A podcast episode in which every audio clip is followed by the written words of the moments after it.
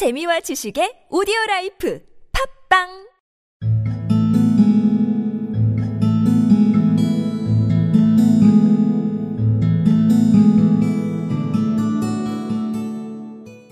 The Gift of the Magi by O. Henry.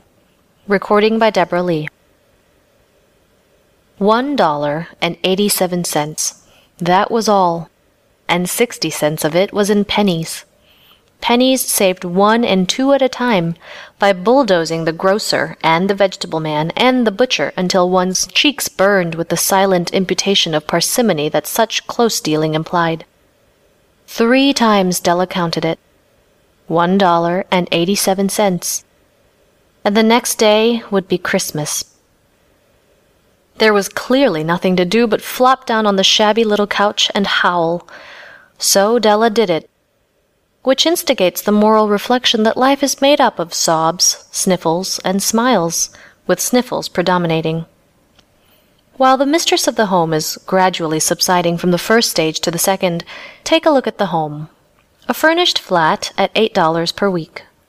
It did not exactly beggar description, but it certainly had that word on the lookout for the mendicancy squad. In the vestibule below was a letter box into which no letter would go, and an electric button from which no mortal finger could coax a ring. Also appertaining thereunto was a card bearing the name Mr. James Dillingham Young. The Dillingham had been flung to the breeze during a former period of prosperity when its possessor was being paid $30 per week. Now, when the income was shrunk to $20, though, they were thinking seriously of contracting to a modest and unassuming D. But whenever Mr. James Dillingham Young came home and reached his flat above, he was called Jim, and greatly hugged by Mrs. James Dillingham Young, already introduced to you as Della, which is all very good. Della finished her cry and attended to her cheeks with the powder rag. She stood by the window and looked out dully at a gray cat walking a gray fence in a gray backyard. Tomorrow would be Christmas Day, and she had only $1.87 with which to buy Jim a present. She had been saving every penny she could for months, with this result. $20 a week doesn't go far. Expenses had been greater than she had calculated. They always are. Only $1.87 to buy a present for Jim, her Jim. Many a happy hour she had spent planning for something nice for him, something fine and rare and sterling, something just a little bit near to being worthy of the honor of being owned by Jim. There was a pier glass between the windows of the room. Perhaps you have seen a pier glass in an $8 flat. A very thin and very agile person may, by observing his reflection in a rapid sequence of longitudinal strips, obtain a fairly accurate conception of his looks. Della, being slender, had mastered the art. Suddenly she whirled from the window and stood before the glass. Her eyes were shining brightly, but her face had lost its color within 20 seconds. Rapidly she pulled down her hair and let it fall to its full length. Now, there were 2 possessions of the James Dillingham Youngs, in which they both took a mighty pride. One was Jim's gold watch that had been his father's and his grandfather's. The other was Della's hair. Had the Queen of Sheba lived in the flat across the airshaft, Della would have let her hair hang out the window some day to dry, just to depreciate Her Majesty's jewels and gifts. Had King Solomon been the janitor, with all his treasures piled up in the basement, Jim would have pulled out his watch every time he passed, just to see him pluck at his beard from envy. So now Della's beautiful hair fell about her rippling and shining like a cascade of brown waters.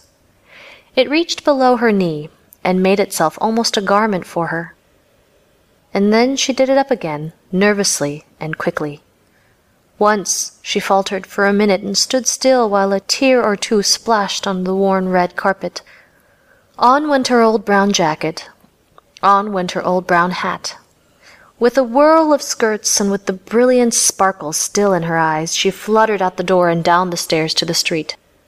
Where she stopped, the sign read, Madame Sophronie, hair goods of all kinds.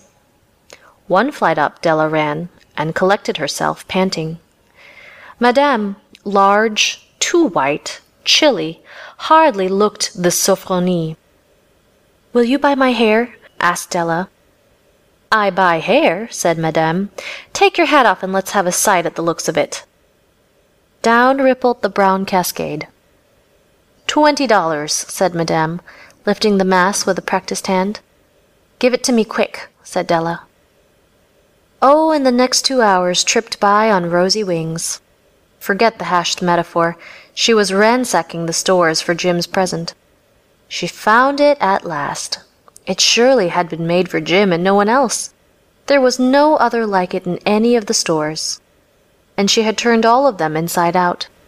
It was a platinum fob chain, simple and chaste in design, properly proclaiming its value by substance alone and not by meretricious ornamentation, as all good things should do. It was even worthy of the watch. As soon as she saw it, she knew that it must be Jim's. It was like him. Quietness and value, the description applied to both. $21 they took from her for it, and she hurried home with the 87 cents. With that chain on his watch, Jim might be properly anxious about the time in any company. Grand as the watch was, he sometimes looked at it on the sly on account of the old leather strap that he used in place of a chain. When Della reached home, her intoxication gave way a little to prudence and reason.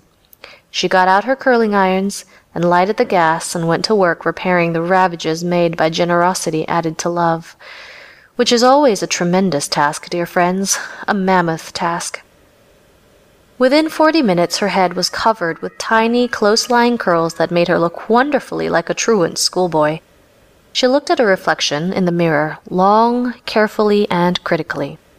"If Jim doesn't kill me," she said to herself, "before he takes a second look at me, he'll say I look like a Coney Island chorus girl.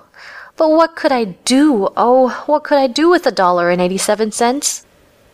At 7 o'clock the coffee was made, and the frying pan was on the back of the stove, hot and ready to cook the chops. Jim was never late. Della doubled the fob chain in her hand and sat on the corner of the table, near the door that he always entered. Then she heard his steps on the stairway down on the first flight, and she turned white for just a moment. She had a habit of saying a little silent prayer about the simplest everyday things, and now she whispered, "Please, God, make him think I'm still pretty." The door opened, and Jim stepped in and closed it. He looked thin and very serious. Poor fellow, he was only 22, and to be burdened with a family. He needed a new overcoat, and he was without gloves. Jim stopped inside the door, as immovable as a setter at the scent of quail. His eyes were fixed upon Della, and there was an expression in them that she could not read, and it terrified her. It was not anger, nor surprise, nor disapproval, nor horror, or any of the sentiments that she had been prepared for. He simply stared at her fixedly with that peculiar expression on his face. Della wriggled off the table and went for him. "Jim, darling," she cried, "don't look at me that way. I had my hair cut off and sold because I couldn't have lived through Christmas without giving you a present. It'll grow out again. You won't mind, will you? I just had to do it. My hair grows awfully fast. Say Merry Christmas, Jim, and let's be happy. You don't know what a beautiful, nice gift I've got for you." "You've cut off your hair?" asked Jim laboriously, as if he had not arrived at that patent fact yet, even after the hardest mental labor. "Cut it off and sold it," said Della. "Don't you like me just as well, anyhow? I'm me without my hair, ain't I?" Jim looked about the room curiously. "You say your hair's gone," he said, with an air of almost idiocy. "You needn't look for it," said Della. "It's sold, I tell you, sold and gone, too. It's Christmas Eve, boy. Be good to me, for it went for you. Maybe the hairs of my head were numbered," she went on with sudden serious sweetness, "but nobody could ever count my love for you. Shall I put the chops on, Jim?"